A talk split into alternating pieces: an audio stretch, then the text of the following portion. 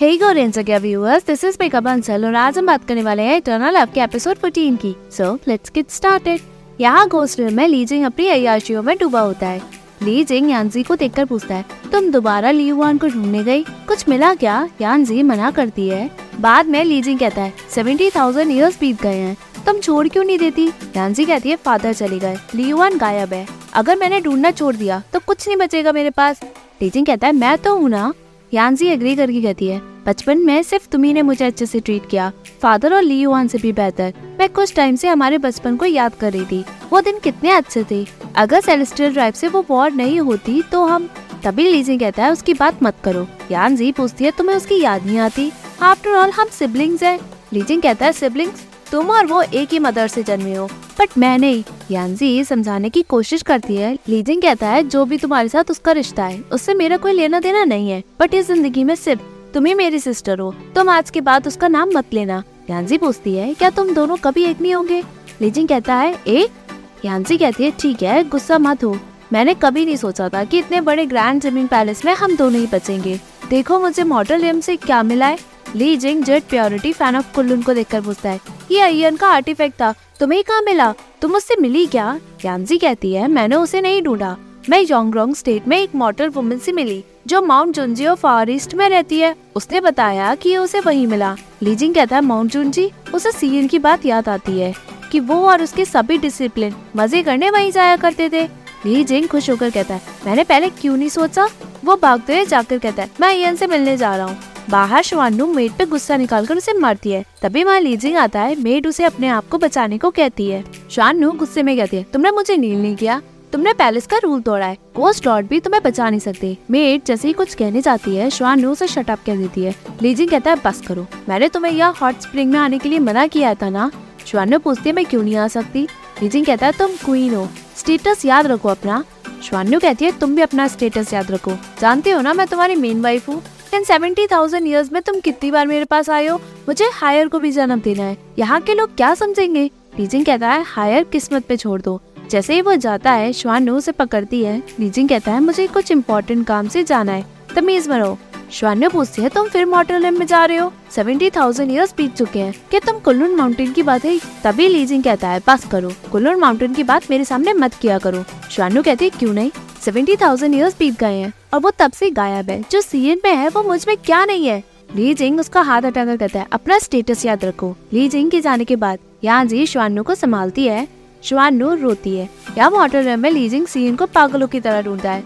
वो उस रेस्टोरेंट में जाता है, जहाँ वो और सीएन एक साथ खाया करते थे। बाद में वो माउंट जुंजी में पहुंचकर सीएन को ढूंढता है। सीएन के ना मिलने पर वो निराश होकर जाता है। तभी वहाँ ये हुआ आता है वो लीजिंग के पास पहुँचता है। लीजिंग उसे मोयुआन समझता है। ये हुआ कहता है, मैं सेलेस्टियल ट्राइब का क्राउन प्रिंस ये हुआ हूँ लीजिंग उसे ग्रीट करके अपना इंट्रोडक्शन देकर उससे माफ़ी मांगते हुए कहता है, आप मोयुआन जैसे दिखते हैं। ये हुआ कहता है, रहने दो। क्या तुम्हें पता है ये रिस्ट्रिक्टेड लैंड है? सेलेस्टियल ट्राइब की गोल्डन टाइगर यहाँ टेन ईयर्स से रह रहा था। उसे हराने के बाद ये एरिया सेलेस्टियल ट्राइब की है। लीजिंग माफ़ी मांगते हुए कहता है, मुझे नहीं पता था। येट में यहाँ घुस आया। ये हुआ कहता है, यहाँ कोई नहीं रहता। इधर कुछ भी ढूँढने की कोई ज़रूरत नहीं है। टीजिंग पूछता है, क्या आप जानते हैं मैं यहाँ क्यों आया हूँ? ये हुआ कहता है, तुम इस कुल्लूर माउंटेन के आर्टिफैक्ट को पकड़े हो, इसलिए तुम यहाँ सीन को ढूँढने के लिए आए हो। टीजिंग पूछता है, क्या आप उसके बारे में कुछ जानते हैं कि वो कहाँ है? ये हुआ कहता है, बस मैं इतना जानता हूँ कि सेवेंटी थाउज़ेंड ईयर्स पहले सी एन मोयुआन के साथ प्राइवेट प्लेस रहने चला गया। लीजिंग कहता है, ये कॉम्प्लिकेटेड मैटर है बट मुझे इस पे बिलीव करना होगा। जैसे ही लीजिंग जाता है, ये हुआ कहता है jade purity fan of Kunlun Kunlun mountain का आर्टिफैक्ट है। इसे सेलेस्ट्रियल टाइम में लौटना है। लीजिंग कुल्लून आर्टिफैक्ट को, ये हुआ को देखकर चला जाता है। बाद में जैसे ही वो घर लौटता है बायशन की आवाज़ सुनकर, वो उसके पास पहुँचता है। किचन में खूब धुआँ उठता है बायशन कहती है, मैं क्या करूँ? वो खूब खांसती है। ये हुआ सब संभाल लेता है। पैशन कहती है, ज़्यादा चावल नहीं है और अब ये दोबारा वेस्ट हो जाएँगे। हुआ कहता है कोई बात नहीं, जब मेरी इंजरीज ठीक हो जाएगी, मैं खाना लाने का रास्ता ढूंढ लूँगा। पायशान मन में कहती है, अगर तुम जल्दी ठीक नहीं हुए तो मुझे भी तुम्हारे साथ भूखा रहना पड़ेगा। हमेशा की तरह बायशान टेबल पे सोती है, रात में फिर से ये हुआ। उठकर बायशान को उठाकर बेड पे सुला देता है। इस बार बायशान उठकर पूछती है, मैं बेड पे क्यों सो रही हूँ? ये हुआ कहता है, तुम खुद ही रात में उठकर बेड पे आ जाती हो। मेरी इंजरीज है, इसलिए मैं तुम्हें रोक भी नहीं पाता। भाईशान पूछती है, क्या मैं तुम्हें ऐसे कसकर पकड़ कर सोती हूँ? ये हुआ एग्री करता है। जैसे ही बाईशान दूर जाती है, ये वो कहते हिलो नहीं। बायशान उसके ऊपर लेट कर कहती है क्या मैंने तुम्हारी इंजरीज पे लगा तो नहीं दिया। ये वहाँ आके बंद करके स्माइल करता है। परेशान पूछती है, तुम सो गए क्या? बाद में वो भी सो जाती है। ये हुआ उसे देखकर स्माइल करके फिर सो जाता है। यहाँ ताइचन पैलेस में फेंगजू पीस ट्री तोड़ती है। तभी सिमिंग आकर पूछता है हाईनेस आप क्या कर रही हो? फेंगजू कहती है, मैं पीस ट्री वुड का वास अरेंज करने जा रही हूँ। सिमिंग कहता है, बढ़िया। मैंने सुना जिया ने सिंचू में पीस ट्री का प्लांट भी लगाया है। आपको वहाँ इतने पसंद नहीं आए तो आप यहाँ आकर उन्हें ट्रिम करने लग गए। फेंगजू कहती है, मज़ाक मत उड़ाओ मेरा। जब से मैं यहाँ आई हूँ, मैंने दीजुन की परछाई तक नहीं देखी। सभी मुझे ऑर्डर दे रहे हैं, मैं तो भूल ही गई कि मैं यहाँ किसके लिए आई हूँ। सिमिंग कहता है दीजुन, बहुत कम ही बाहर निकलते हैं। फेंगजू पूछती, क्यों? क्या उन्हें लोगों से दूर रहने को कहा है? सिमिंग हंस के कहता है अब बहुत फनी है। क्या आपको पता है दीजुन को हर कोई कैसे जानता है? उन्हें किसी के भी पचड़े में पड़ने की कोई आदत नहीं है। उन्हें दुनिया में बस पीस की चिंता रहती है, फिर उन्हें किसी से भी मतलब नहीं है। वो बस एक ऐसे टाइटी है जो बस दीवार पर टांगने लायक है। फेंगजू पूछते क्या? सच में? सिमिंग एग्री करके कहता है, इसलिए ये इतना इम्पोर्टेंट नहीं है कि आप उनकी काइंडनेस को रिपे करें। तीज उनको ऐसी छोटी बातों से कोई फ़र्क नहीं पड़ता। फेंगजू कहती है, ज़िंदगी बचाने का कर्ज चुकाना होगा। सिमिंग कहता है, आपकी मर्ज़ी अगर आपको कर्ज चुकाना है तो आपको उनसे मिलना होगा। कुछ पीच ट्री तोड़ के मुझे दे दो, मैं उनके सामने उनकी तारीफ़ करूँगा। तो आपको चांस मिलेगा उनसे मिलने का? फेंगजू कहती है, अगर दीजुन को पता चल गया कि मैं यहाँ हूँ तो क्या वो मुझे ब्लेम करेंगे? सिमिंग कहता है उनका कर्ज उतारने के लिए आप मेड बन गई। वो आपको ब्लेम करने के बजाय, मन में ज़रूर खुश होंगे। फेंग जो एग्री करके कहती है, मैंने भी पहले कभी ऐसा नहीं किया, पर ये कर्ज की बात है तो दीजुन ज़रूर समझेंगे। वो पीस ट्री सिलेक्ट करती है। बाद में वो वास दीजुन छूता है। रैमसोंग कहता है, ये पीच ब्लॉसम बहुत अच्छे दिख रहे हैं। सिमिंग भी एग्री करके कहता है पैलेस में न्यू मेड ने ये सिलेक्ट किए हैं। उसकी अच्छी चॉइस है। लियांग सॉन्ग पैलेस मेड के बारे में पूछता है सिमिंग कहता है, आपको उनमें इंटरेस्ट है? क्या आप उनसे मिलना चाहेंगे? लियांग सॉन्ग एग्री करता है सीमिंग फेंगजू को लाने चला जाता है। बाद में फेंगजू आकर तीजुन को ग्रीट करती है। तीजुन उसे देखकर स्माइल करता है। फेंगजू लियांग सॉन्ग से पूछती है हाईनेस आपने मुझे क्यों बुलाया? तभी चेंग्यू कहती है हाईनेस प्ले बॉय है सेलेस्टियल पैलेस में। ऑफ़ कोर्स वो तुम्हें देखना चाहते हैं। लियांग सॉन्ग एग्री करके कहता है, मैं देखना चाहता था। कि जैसा सीमिंग ने बताया तो उस जैसी मेस्मराइजिंग दिखती हो भी या नहीं? सीमिंग डर के मारे कहता है, मैंने ऐसा कभी नहीं कहा। यांगसोंग कहता है है ना, सीमिंग? सीमिंग घबरा के एग्री कर लेता है। दीजुन पीस ब्लॉसम को निहारता है। जैसे ही चेंग्यू ग्रीट करती है दीजुन कहता है, क्या तुम सभी मेरे सामने ड्रामा करने आए हो?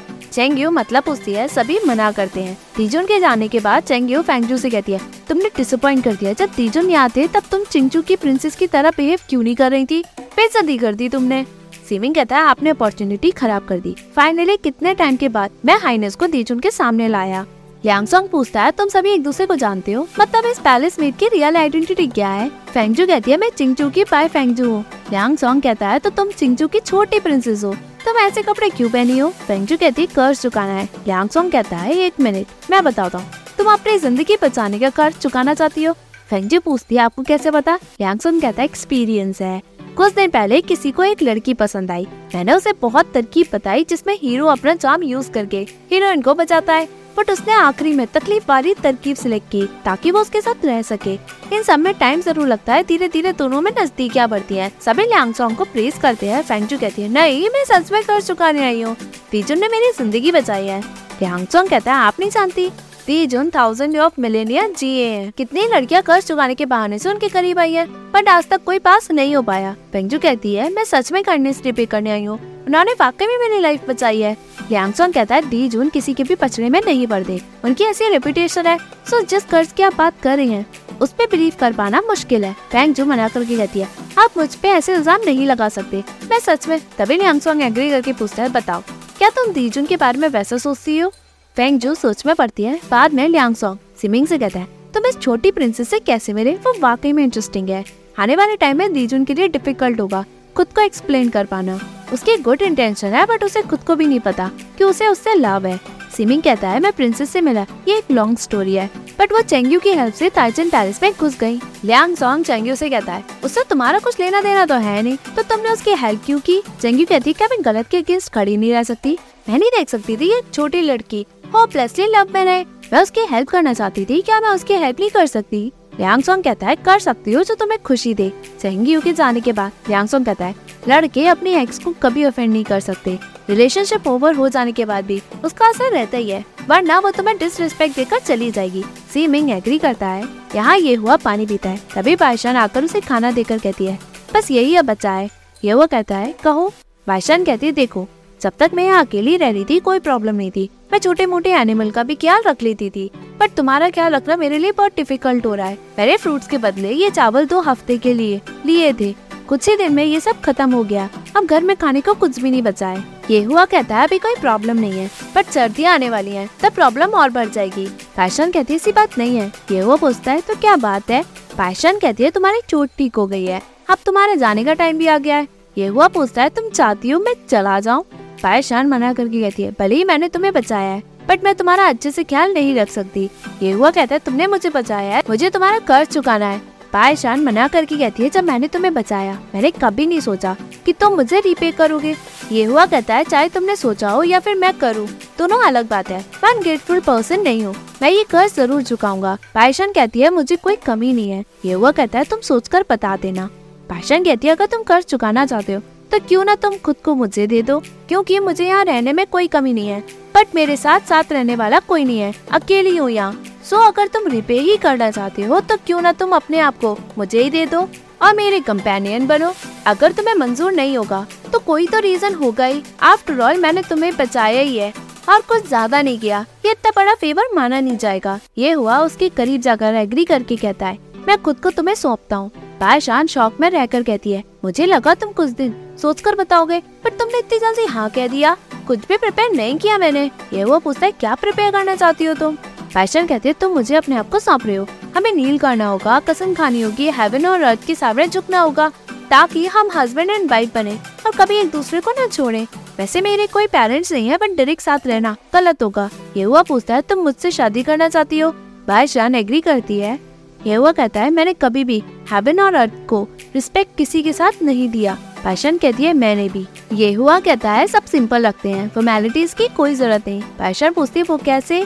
ये हुआ कहता है, सामान खरीदेंगे, रजाई तो है। हमें घर के लिए और भी सामान खरीदना होगा।